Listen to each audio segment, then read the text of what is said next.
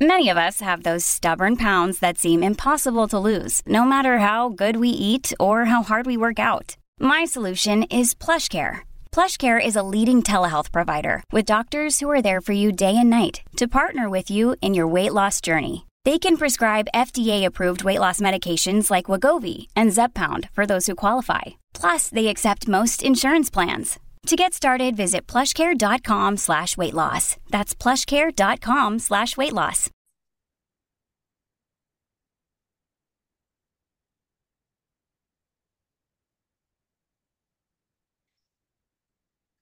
Hello and welcome to the Addicts Anonymous podcast. I'm your host, Jim R. Today's episode 206, and we're going to be joined by Kevin, and we're going to be talking about homelessness and addiction. But real quick, let's get to Kevin first. How are you doing today, sir? Good, Jim. How are you? I'm doing well. Uh, I like doing these topic type meetings. It's uh or interviews, I should say. It's pretty cool where we can just find a topic and discuss it. So today's going to be homelessness, and Kevin knows a little bit about that from firsthand experience. So I'm going to kind of hand it over to you, Kevin, and just tell us of your experiences like being homeless, like you know the first time you were homeless, what you felt like, what kind of thoughts were running through your head at the time, you know where you stayed, where you slept, where you ate, you know all that fun stuff. Right. So all right, it's all um, you. Yeah, the first time I was uh, I was homeless, it was uh, um, with my whole family. Um, you know, and yeah, homeless can be created by a lot of different things. I mean, you know, um, lack of job, lack of employment, uh, mental health, uh, you know, housing shortages. Um, I mean, it can happen to anyone, really. Um, if you're living paycheck to paycheck and you know you get laid off and you know, or fired or lose your job or whatever and have just instantly have no income or an income that isn't close to what you were making on your job, mm. um, you know, you're that close to homelessness, you know. Um, of course, uh, ours wasn't, didn't really have anything to do with that. Um, you know, it was a combination of uh, me and my ex you know, not managing money properly. Um, uh, me using and, and, you know drinking and, and using and and uh, uh, some of her spending habits. Um, you know, was it just it, you? It was just you using and drinking. Yeah, the, my ex would um, she would drink. You know, she wasn't and I, I still don't think uh, she was an addict, at, you know, at least to the proportion that I am, you know, uh, or was. Um, you know, she would binge drink, and you know, she'd go to the bar on weekends and sometimes spend three or four hundred dollars in, in in a night. You know what I mean? Um, but she could drink uh, for a weekend and then not drink again for two or three weeks. You know, uh, whereas me, you know, if I drank. I got to drink the next day. If, if I do a line of coke, I'm, you know, I can't just do one line where she could do one line, you know, and be good. You know, I'm I'm hustling money to get an eight ball, you know, as soon as I do one line, you know. So, you know, there was differences. I mean, she she had spending habits, you know, where she had to buy clothes and and and different stuff, you know, all the time.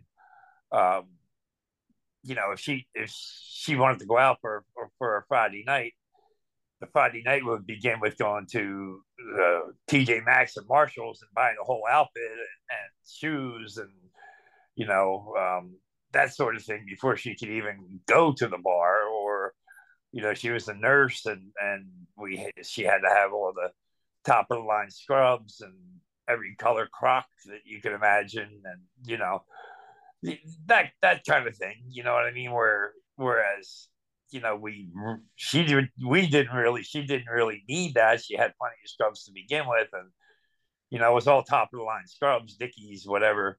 You know, so easily could be spent three or four hundred dollars in one shot in uh in the uh scrub shop. You know, which would so be, it was misspending basically. Exactly. Yeah. Mm-hmm. So uh, was it were you spending any of that money on drugs and stuff? Oh yeah, I was. Yeah, for sure. And both of us would go to the bar on a weekend, you know, and, and yeah, like I said, we could tally up three, four hundred, five hundred hours on Saturday night. You know what I mean? And that was the electric bill or the mortgage or the rent payment, you know, you know what I mean? Um, or half of it or whatever. Uh, there was uh, a lot of times, you know, that um, the electric bill would go unpaid or the water bill would go unpaid because we spent it in the bar, we spent it on this, we went out to eat when we weren't supposed to. But you know, it all adds up. You know what I mean? Um, and eventually, you know, you got no place to live.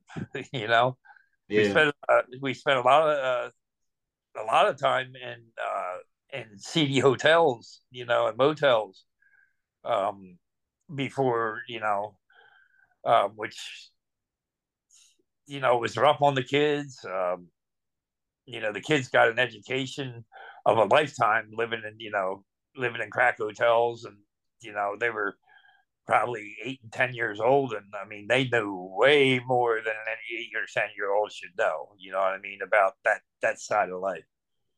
Um, and eventually that led to um, you know um, a shelter, you know, uh, a family shelter. um, we we never really ended up on the street. We came close a couple times, um, where we were, you know, one inch away. We were able to get a voucher from uh, from Catholic Charities, you know, to put us up in a, in, a, in a hotel for a little while or or whatever, you know. Uh, but eventually, you know, it came down to again the last minute, you know, the last day where we were going to be on the streets, and the shelter, you know, accepted us. Um, and then of course, uh, I ended up getting kicked out. They got to stay, but I got caught drinking in the shelter.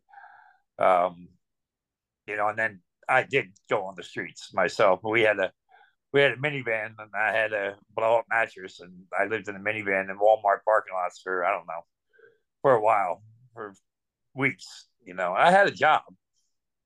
You know, but so those were the like beginnings. Said, of, those were the uh, beginnings of your. Those were the beginnings of your homelessness. Right. Um, now it didn't. Uh, you know, uh, we ended up being able to, you know, get it together. My ex had uh had was pregnant and she was a nurse and, and ended up having a baby. Um, again, it was money mismanagement. We made enough money between the two of us where we could have put money away and had rent paid and everything, but we didn't do it, you know, because she she was out of work for a while. Um, you know, we ended up back. We ended up back at another crack hotel after after we left the shelter, but we managed to scrape it together and, and get a house. Um, and then with you know my addiction and my behaviors at the time, um, you know, I ended up getting arrested, and we ended up getting separated, and you know, and that's uh, that's where the uh, the real homelessness, you know, started for me after that. Um, so, what did it feel like? Let's let's talk about homelessness. Um, what did it feel like the first time you were ever homeless and you had nowhere to go? Like, what was just what was running through your mind? Um, I know I'd be terrified. Yeah, well, what you know, basically, what happened was that she left me for somebody else, and you know, I was left in the in our house, and you know, I only had a part time job, and and you know, I just you know, I couldn't pay the rent, I couldn't. Um, so, uh, and I was on probation and everything else for you know, you know, from, from being arrested, and um, yeah, I ended up in a shelter called Chips in Clearwater, um, and you know it because I was in the middle of my addiction, you know, and, and you know, I was, you know, I would smoke crack, I would drink, I would do pills, whatever, whatever came down the line. I, you know, it just, it, it felt kind of normal, you know, you know what I mean? I wasn't in despair or I was lonely, of course. I didn't have my kids anymore, and you know, I was by myself. Um, but you know, you end up making alliances when you're in there, and everybody's doing the same thing. You know, we're all we're all drinking, we're all doing drugs. Um, even though in the shelter you're not allowed to drink, you know, and you're not allowed to do drugs at that shelter I was in. But you know, we figured out a system Um, you know, where we could drink, start drinking at nine o'clock in the morning, and then you had you could drink till three o'clock in the afternoon. We got breathalyzed at eleven o'clock at night You, when lights out, and um, as long as you adhered to that, you were fine at eleven o'clock when you got breathalyzed. But of course, me being the addict that I was, you know, I ended up getting kicked out because I couldn't. For the first month or two, we could, uh, you know, I, I was okay with that, you know, but again, you know, I I couldn't stay to that, you know.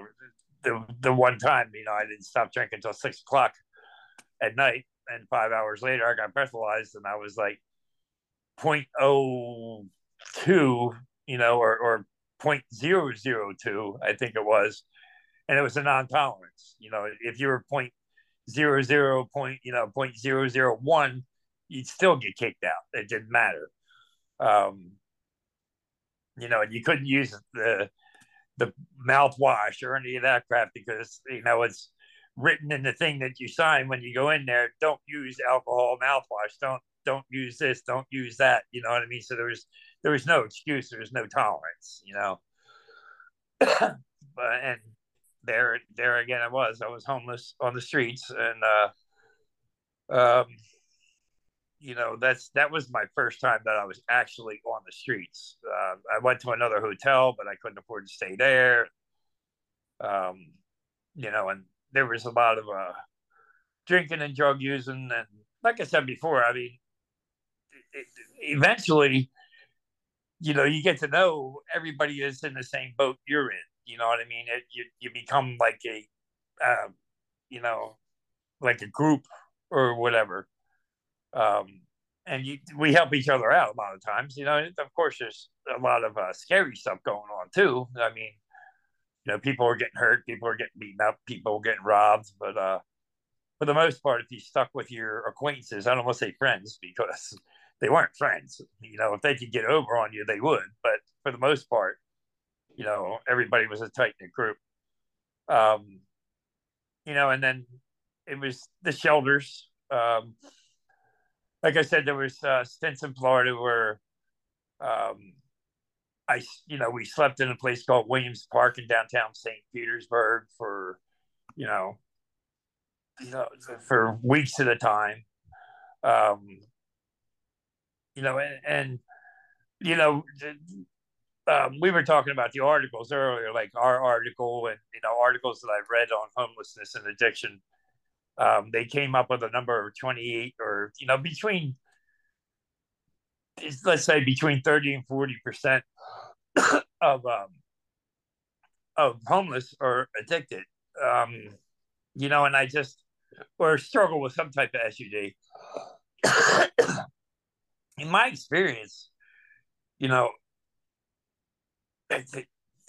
being homeless in, in Florida, being homeless in Philly, everybody I knew was using, you know, or at least 90% of them. So I have, you know, a little trouble trying to trying to understand how they come up with, you know, number 30 to 40%. I, you know, I, I just got to think it's way higher. Um, you think so? Yeah, I really do. And a lot of us too struggle with mental mental illness. Uh, mental illness is a big part of it for me. Um, you know, it's the um, in, in, in the Philadelphia area, I had no excuse because you could get Medicaid, you could get you know everything you needed. In Florida, you could. Florida, I mean, you had to be literally dying on your deathbed to get Medicaid. Yeah, and uh, you know you had to jump through hoops to get county health insurance, and you know homeless people just don't, especially you know like me who was addicted. It just you know, can't handle jumping through the hoops. You know what I mean? You had to go to county health and sit there for hours and hours and hours. And, you know, then they give you an appointment. And then you got to come back and sit for hours and hours and hours and get another appointment to get approved to get mental health. And then you got to go wait weeks to get an appointment at the mental health place. And then, you know, again, you got to sit there for hours and hours at the mental health place. And, you know, a lot of us just, you know, at, at that time in our life, are so full of anxiety and have no patience we just can't do it.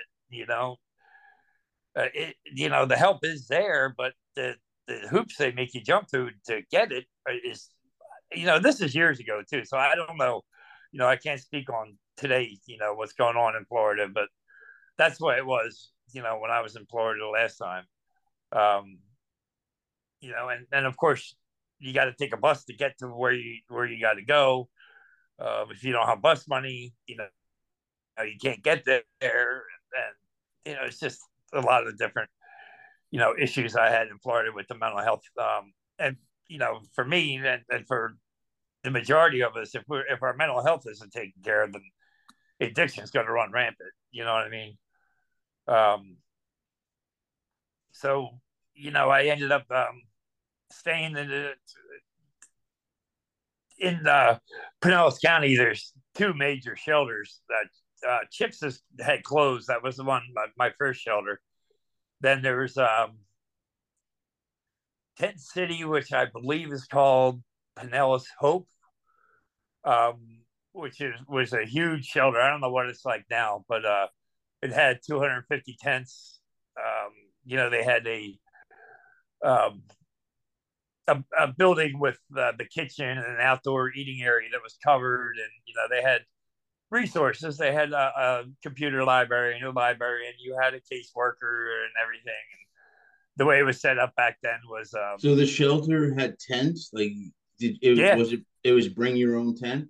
No, they had their own tents. They had nice tents. They were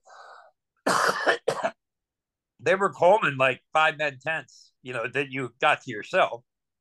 Um, and it, you know, I could stand up and I'm six, uh, six one, six two, and I could stand up in the center of it. And they were on plat. Most of them were on platforms, not all of them, but um, it wasn't that bad. I mean, you couldn't. I couldn't stay in there summertime, um, you know, because it was brutal. And the mosquitoes, it was next to a swamp, and you know, you go to sleep at night hearing the the bull alligators, you know, mm-hmm. trying to find a female, you know, with their.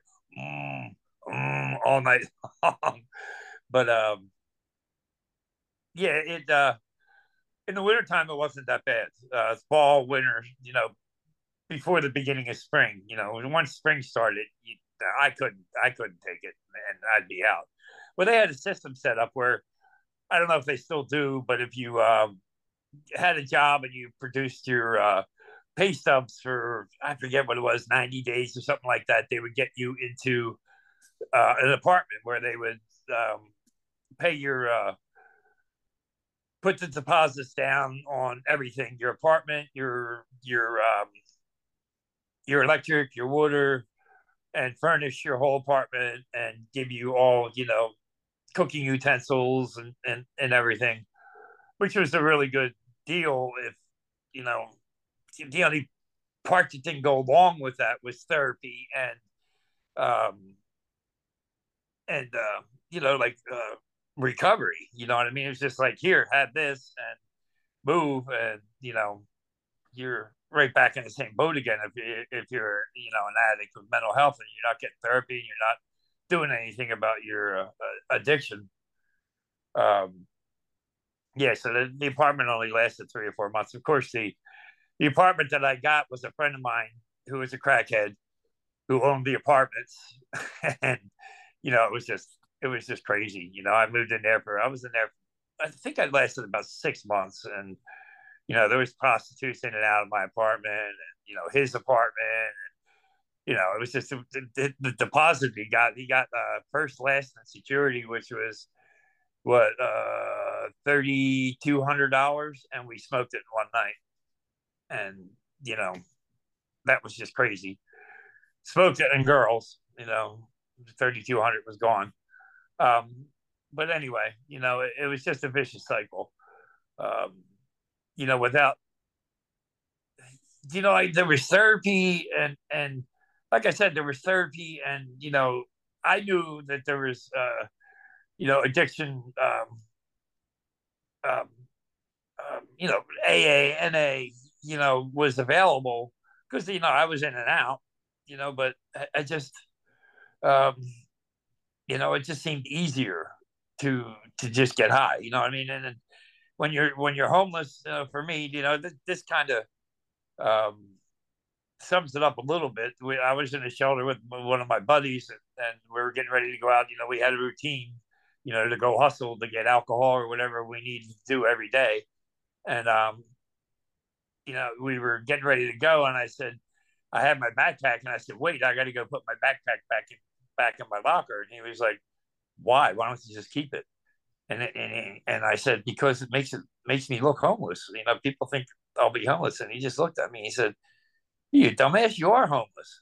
he said, "Oh, it was just, it was it was normal." You know what I mean? The the routine and everything. Once you're in it, you know, you you, you can't let yourself think about um, your kids uh, knowing you're homeless. You know, your family knowing you're homeless. Um, you just I, I would just drink it away you know, and, and just, you know, try to forget about it when you're out there on the streets.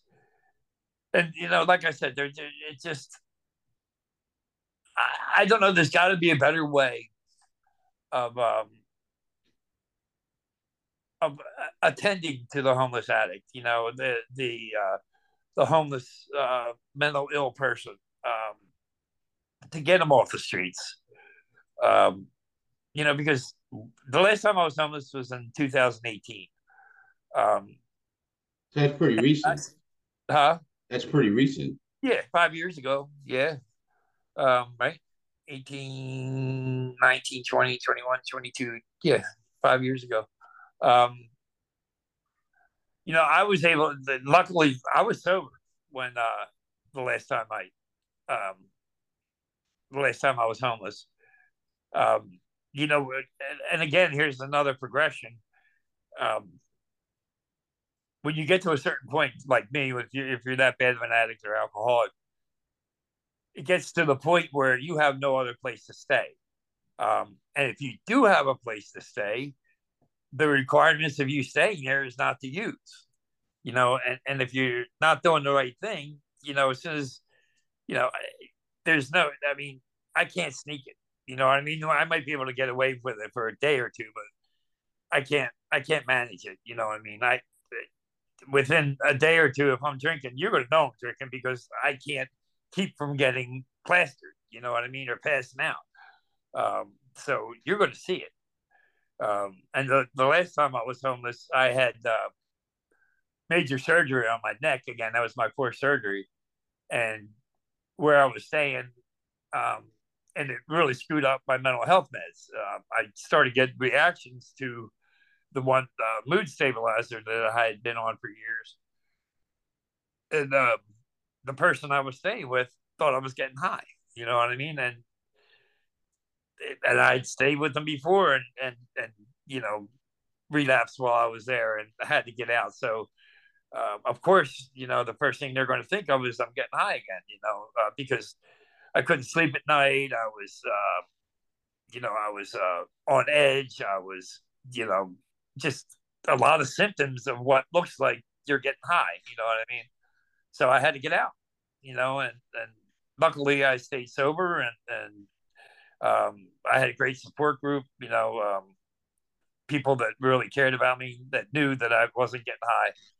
Um, and I went to the shelter and I was able to get back to, you know, I got a, got a job uh, as soon as I got into the shelter and got back to school and got my peer specialist certificate and, you know, and worked my way out. Um, you know, but it, there was a lot of people in there that I could see that, you know, there was nobody helping them. You know, there was, you know, we had caseworkers at the shelter, but they're, they're overwhelmed. You know what I mean? They do the best they can um, but they can't do it all. You know what I mean? My caseworker, I don't know how many uh, how many uh, clients he had, but he had a lot. You know, and it was a lot to do.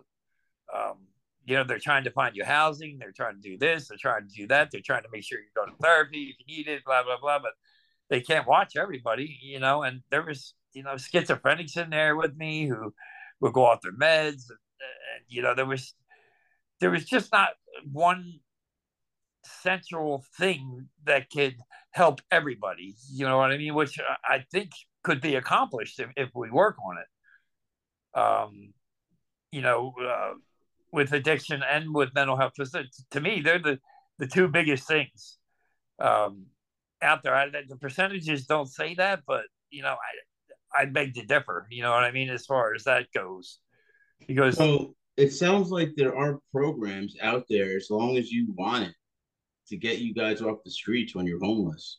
Yeah, so there are sound, doesn't sound hopeless. Right. Um, now, like in uh, Upper Darby, Pennsylvania, where I was homeless, there were programs to get you housing, but unfortunately, ninety percent of them, you had to have mental health issues. Um, you had to have a diagnosis to get the help. Now there was other people that weren't mentally ill; they might have had addiction, you know, issues, but you know they were left out in the cold. Um, and again, there there was hoops you had to jump through too. You know what I mean?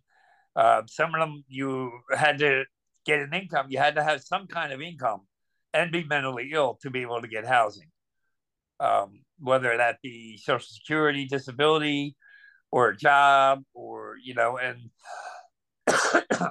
some people couldn't work, and you know, it, it takes sometimes two years to get disability.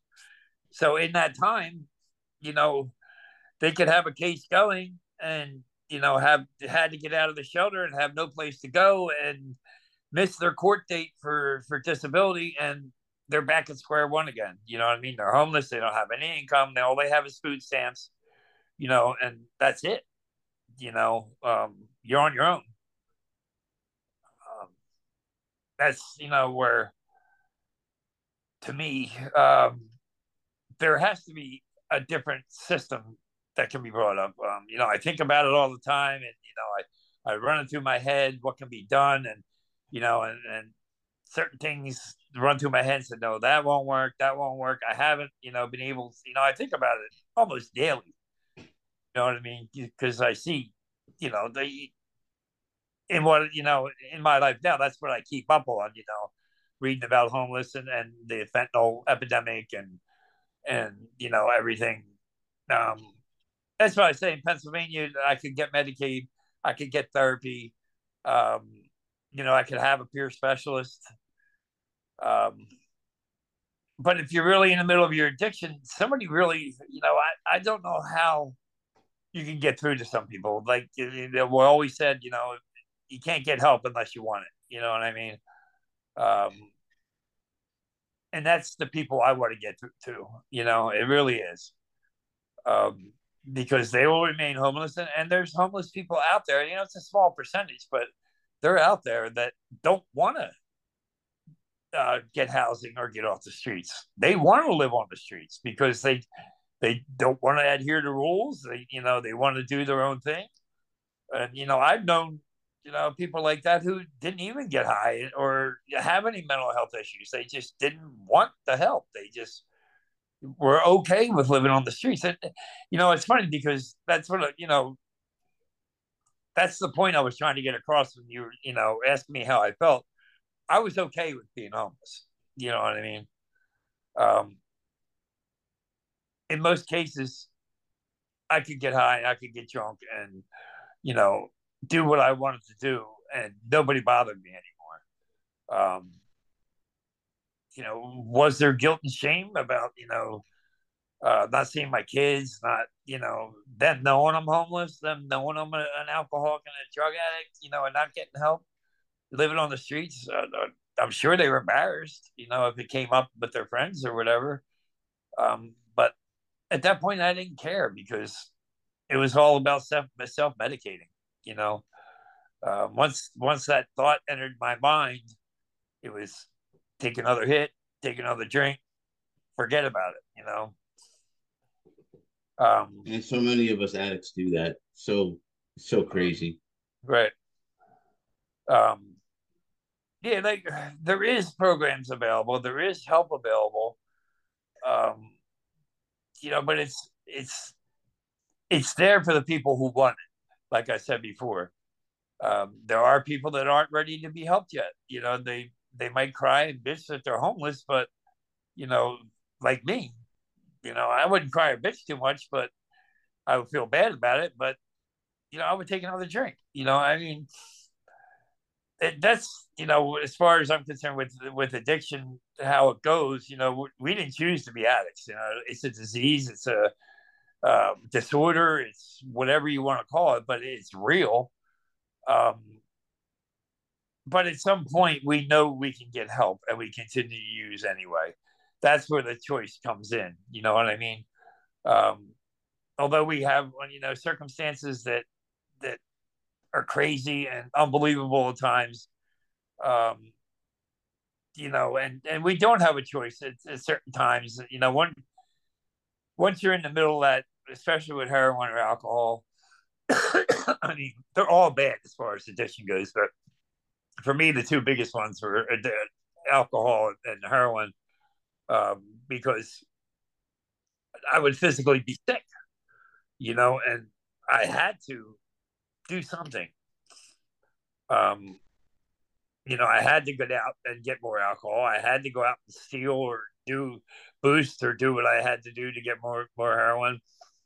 And I, you know, I feel blessed now that fentanyl wasn't an issue back, you know, and you know, I haven't done any illegal opiates since 2013. I'm sure a little bit of fentanyl was here and there, but it wasn't it wasn't like it is now. I mean, you can't even buy heroin anymore. Whatever you get is fentanyl, and it's and it's deadly. Oh yeah. Um, but uh, it's a hundred times stronger than morphine and fifty times stronger than heroin, if I'm not mistaken. Right. It yeah, it depends. You know the different levels of fentanyl too. Um, and then there's yeah, you don't. It's not. Uh, they haven't figured out a, quite a way to make it in the uh, in the production that um, that fentanyl is made is uh, Frankenstein dope. I forget what it's called. Uh, but that's new and on the horizon. You know, that is 40 times stronger than fentanyl. Um, you know, and people are doing that, just dying left and right. You know, I mean, there are places that that are using that now. Um, I wish I could remember um, the name of it, the real name of it. Um, yeah, but there was no. It's never been. I mean, it it was uh, developed in the fifties, but was never made into any type of um, painkiller or anything. There's been no medical use for it whatsoever. And now they're, you know, realize it's been around for like two years now. And it's caught on in like like I think Columbus, Ohio had a big issue with it. There was other some other cities that had an issue with it that, you know, it's just crazy. It's 40 times stronger than uh than fentanyl. I think that's crazy. Yeah. Um, um yeah, talking about uh, I just totally lost train of thought on my question. But talking about homelessness, let me ask you this: Is there anything we should be talking about right now that'll help people get those off the streets? Any advice, tips, right. tricks, anything yeah, well, like that? If if uh, we're talking addiction and the homelessness, yeah, education, you know, for for them. Um, you know, people like us that have been homeless and made it out need to start communicating with the homeless community and, and you know let them know that you know i was homeless off and on for three years you know and i'm not now. You know what i mean? Um you know you can overcome.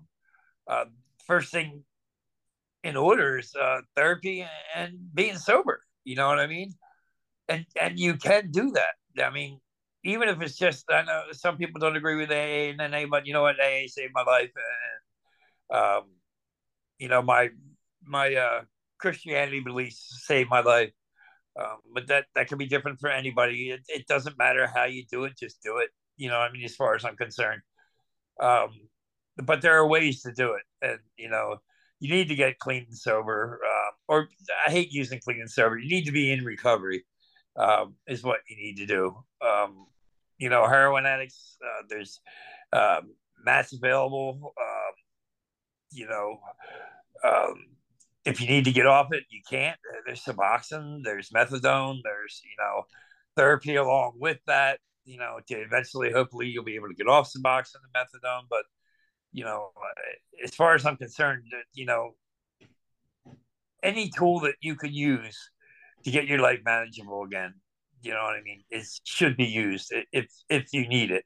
Some people don't need methadone or Suboxone. You know, uh, for me, you know, even being homeless um, and getting on Suboxone or methadone. I've used it. You know what I mean? Uh, supposed to take one strip or one pill. You know, in in the morning when you get up, I'd take three. You know what I mean? And I'd be out, or I'd sell it, or you know. So it didn't work for me because I'm a different type of addict than say another addict. You know what I mean? Um, but it works for people. You know, I know people that were on methadone or, or Suboxone. They got their lives back together, and you know they're they're doing great now. And, and you know, it, it, was a good thing for them, and it can help a lot of people. Um, but yeah, you know, if education is the big thing. I don't want to say education because that sounds too um, sterile, you know, but being a peer to somebody, you know, meeting them where they are, you know, trying to empathize with them and explain to them, you know, yeah, I know I was there. Um, you know, and say, look, this is what I did, and this is what you can do.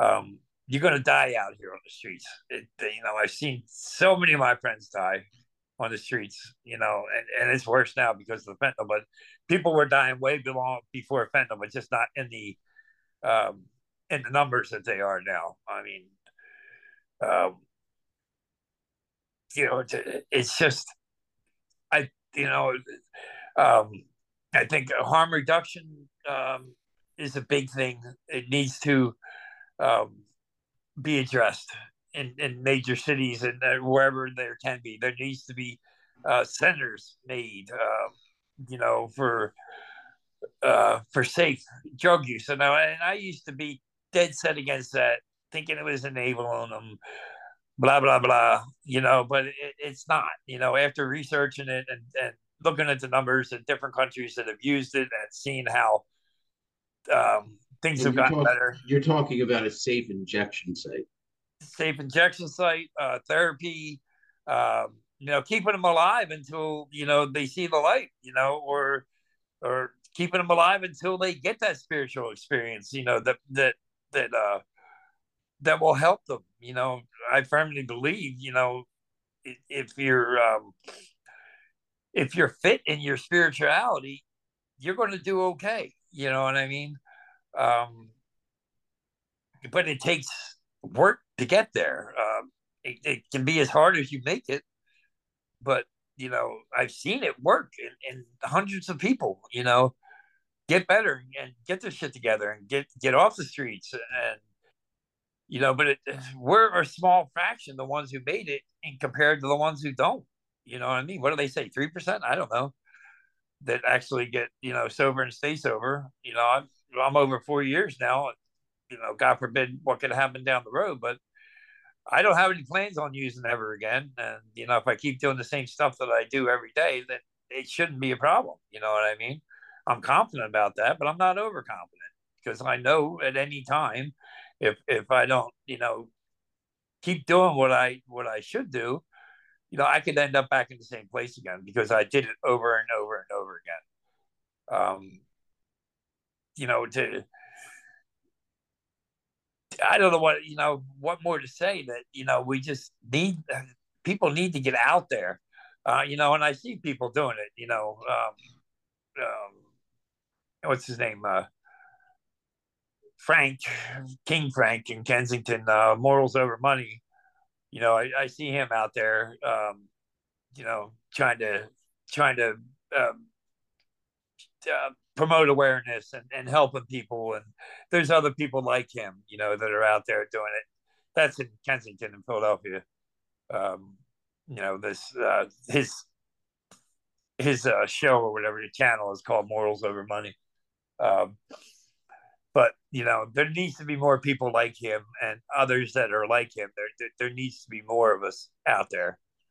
Um, and that's my plan you know i'm like i'm moving back up to philly again and uh, you know i want to start hands on helping people um, you know my way you know that there's a couple different ways that i want to implement you know of trying to help people um, like I said, I'm a peer specialist, so I want to get back into that. But you know, I, I want to get out there where the homeless are, and you know, try and make a difference. You know, I mean, that's all we can do.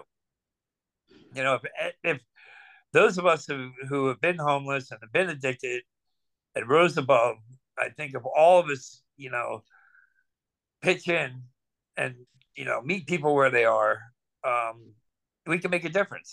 You know what I mean? I, I don't think there's enough people doing it. Um, and you know, people have lives. I understand that. You know, they have jobs and they have families, and it's and it's hard for them to do it. But um, you know, it can be done.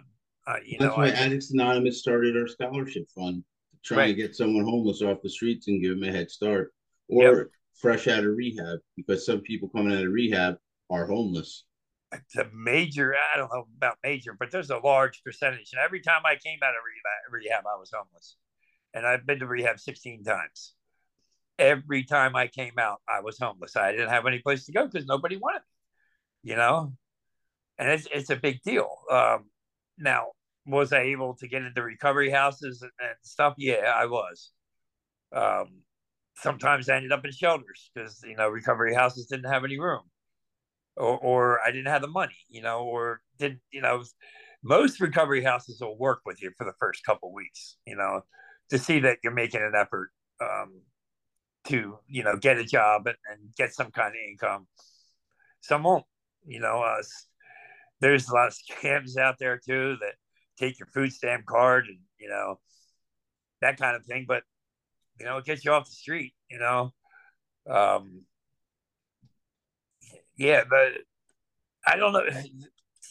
I, I have friends that own recovery houses that are doing a great job, but it's an issue. You know, when you get out of rehab, for for a lot of us, you know, we burned all our bridges. We had we had no place to go at the rehab except for a recovery house, a shelter, or the streets.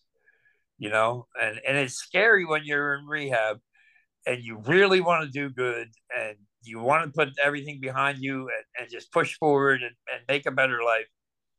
And, you know, when you're down to those last two or three days in rehab and you have no idea where you're going to go and you don't want to go back to the streets, you don't want to go back to a shelter. And sometimes that's what happens.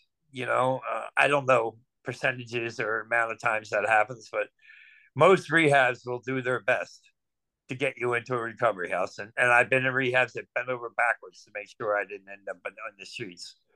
Um, That's good. I mean, that's that's an important thing because think about how much well you know how much harder it is to stay sober when you're on the streets. Besides the fact that drugs and alcohol are everywhere, it's Right. just you're going through all that added stress.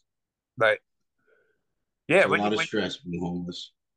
you know, it's, it's a part of addiction, you know, and, and that's one of the rough spots in addiction. You want to get better, you want to do the right thing, and things come blind at you. I mean, you know, it's, it's a whole series of things that have to line up, you know, and you are the person that has to make them line up sometimes, but it's hard sometimes. You know, when things are, when homelessness is thrown at you, you know, when your 28th day is up and you got no place to go,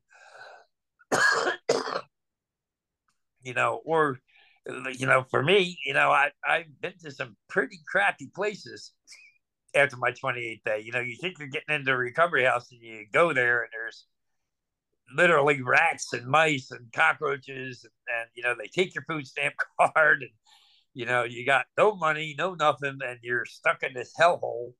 You know, that's another issue. you know what I mean? Oh, Uh, the, the majority of recovery houses aren't like that, but there are ones out there that are like that. You know, um, most recovery houses care and they want to see you do good. You know, and they want to help you.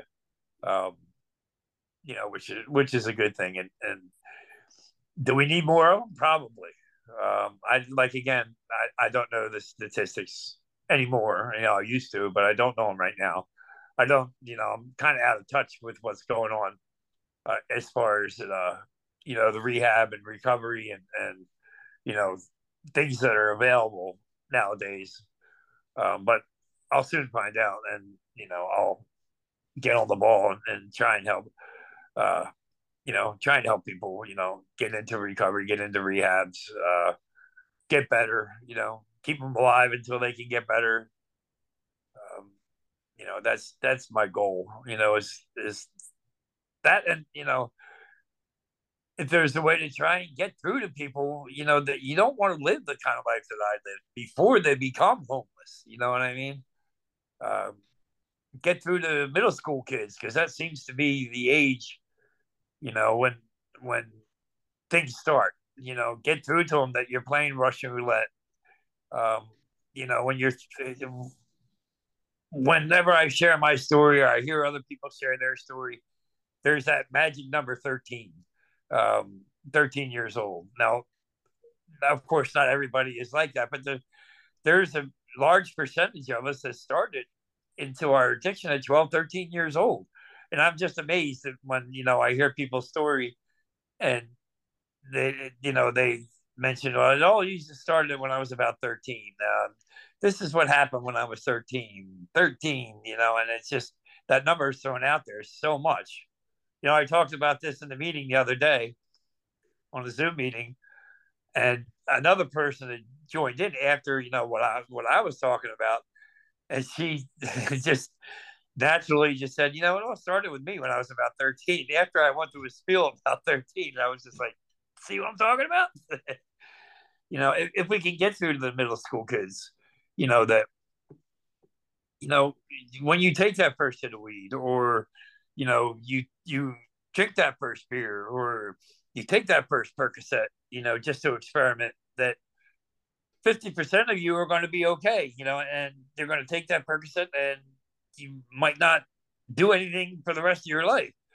Or you know you drink that one beer and you're okay you know and then the other 50% are like me you know when i was 13 years old my first beer or whatever in, in that time period you know I, from my first beer i couldn't drink just one you know what i mean if, if three of us bought a six pack or you know i'm taking two and hiding one you know so i had one afterward you know um that's just the way it was for me. You know, I, I couldn't do just one line, you know, when I first started, you know, into the heavier drugs when I was 13, 14 years old. You know, I, I was, again, starting to hustle right away, you know, trying to figure out how I could get more money to get more drugs, you know, and that, that's, you know, the progression. It starts like that and it ends in homelessness, you know, for me and a lot of people like me. Uh, institutions, you know, uh, incarcerations, psych wards, uh, rehabs, homelessness. And you know, I just think if we could get through to more people at that age, and and let them know, you know, this is literally how it is. You're playing Russian roulette. It's like taking a gun with a bullet in the chamber and just pulling the trigger. You know, it might be a a, a long drawn out death, but it's still the same thing.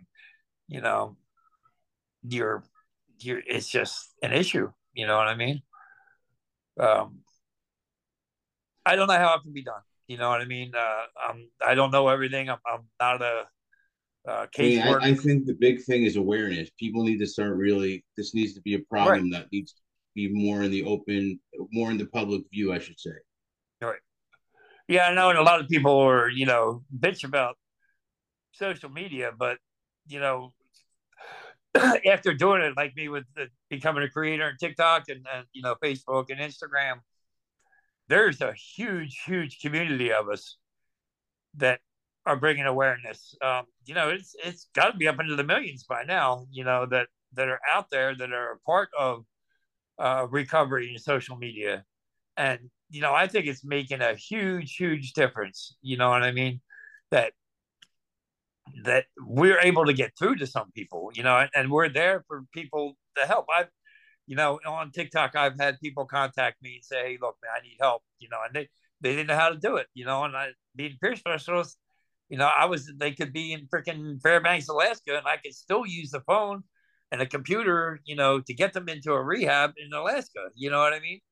It's just a matter of you know googling.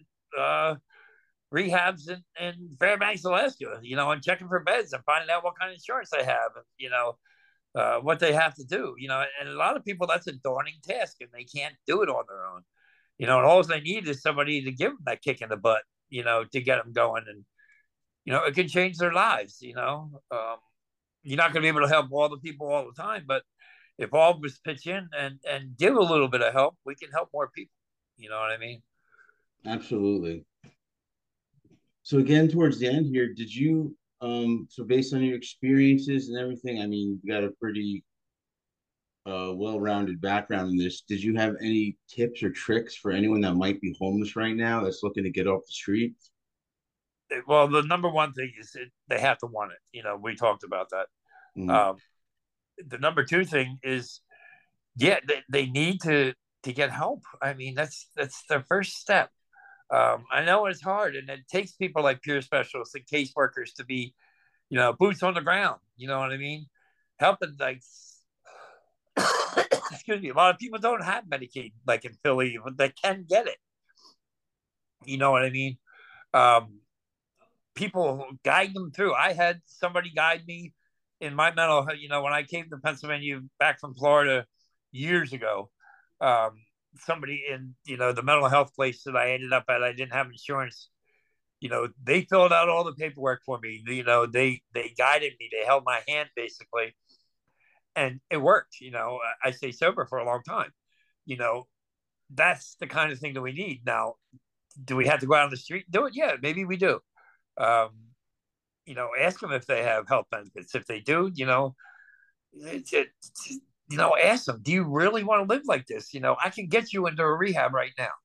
The, the, I don't know the bed availability and all that crap now. You know what I mean? Up in that area, um, but I'll, I'm going to find out. You know, and hopefully I'll be the one filling those beds if there are any. You know, with people. Um, you know, I know there's rehabs. I worked at a rehab that had 300 beds. You know, and we were never full but that was before COVID and, and everything. So, you know, that was 2018. So, you know, I don't know how it is now. You know I mean? I know uh, the one shelter that was in Upper Darby just totally shut down when COVID came. So there was like hundred people that were that were just tossed to the street, and you know the other shelter that, that was in uh, the Upper area cut down from like I, I forget it was sixty five people to fifteen you know, and, and I don't know if they're even accepting people anymore. You know, a lot of funding was lost because of COVID. You know, it's just people didn't have the money to donate like they did before. Yeah. Um, so yeah, um,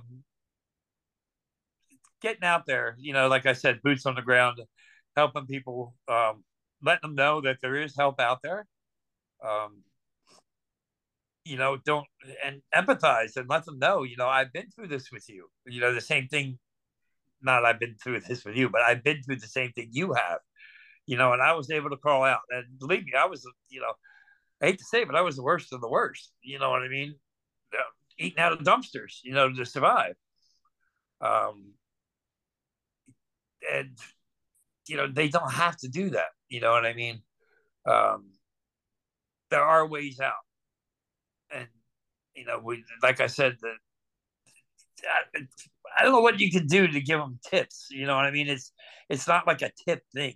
You know what I mean? When you're out there. Understood. You basically, but you just need to find the resources. That's basically the exactly. easy way to say it is they're right. out there. You need to find them. And unfortunately, we a lot of times we have to meet them, like I said, where they are. Um, a lot of them are scared to get help. A lot of them, you know, don't don't know how, don't, you know, just don't have the energy or the, you know, the enthusiasm, whatever you want to call it, to help themselves. It's, it's, you know, the easier, softer way, you know what I mean? To, to just stay on the streets and keep getting high. You know, it sounds crazy that it's the easier, softer way, but it is. You know, if, if you go, want to get better, unfortunately, it's going to take some work. Um, you know, and like I said before, it, you can make it hard if you want, but you know, you can make it easy too. You know, you can do what's suggested uh, to you, um, and follow the lead of other people that are ahead of you. Do what they did. You know, that's that's what I did. You know, um, I see all those people that own homes now, and, and you know that uh, have families that are happy. You know, to the to the certain extent, whatever, you know what I mean, that that have made it through, you know what I mean, that have cars and, and have a life and you know and and live a decent life, you know what I mean? And that's what I wanted. So I did what they told me, you know what I mean? And I don't exactly own a home or you know a nice car or anything right now, but it doesn't matter. You know my my um my spiritual and mental place that I'm at now is you know probably the best it's been ever ever in my life. You know what I mean? Uh, even as a kid, I had mental health issues. You know that weren't addressed back then. You know, but now they are. You know, and you know, I was able to get off my psych meds and the whole nine yards. You know what I mean? And uh, it took years to do that in therapy, and and you know, I just didn't quit doing my psych meds. You know, I I weaned off them, and, and I was in therapy while I was doing it. My therapist helped me, and you know, it's just you know, it worked because you know I did what I was told, and I listened, and you know, and and I followed, you know, I followed somebody else's lead, and it got it gets me now to where I am right now. And you know, if if I ever become homeless again, I know it won't be for long. You know what I mean? Because I'll be strong and, and I'll be able to get to where I need to. You know, but you know, I, again, I learned all this stuff from somebody else. I learned how to get people into rehab and, and you know get mental health and, and you know do all those things from somebody else you know, they taught me. Um, and I'm good at it, you know, when I get a chance to do it. Um, you know, uh, and I'll be good at it again, you know. It's great. It's great, dude. I really appreciate it. Thank you for coming on the podcast today and doing this. I think it was a good episode. Yeah. You got to learn a little bit about homelessness and what it's like to be out there on the streets. And like you said, it's not really tips and tricks, but at least we know that there are programs out there. There um, are. But they, you know, like I said, we had to meet them where they are and tell them how to do it or explain how to do it. And you can't tell anybody anything, but you know what I mean. Understood. I had to explain how it's done and, uh, you know, hope for the best and pray for the best for me. Um, yep. You know. All right. I think that's a good place to wrap it up. So sit tight for me while I do our shameless sales pitch for everybody watching and listening, if you like what you saw and heard, go below and give us a like. Also, subscribe to see when we upload new videos. You can also check us out on all social media such as Twitter, Reddit, Facebook, Instagram, TikTok, and Tumblr. You can also check out our website, which is www.addicts-anonymous.com. There you'll find plenty of free resources and literature.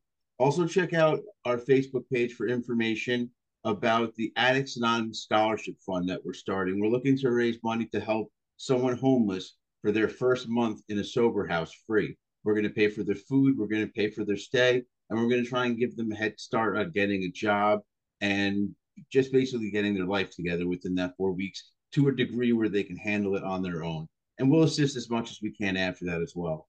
But once again, I hope you enjoyed today. Definitely check out that scholarship fund. It's, it's for a good cause and I hope you uh, have a great day. Take care. Bye, everybody.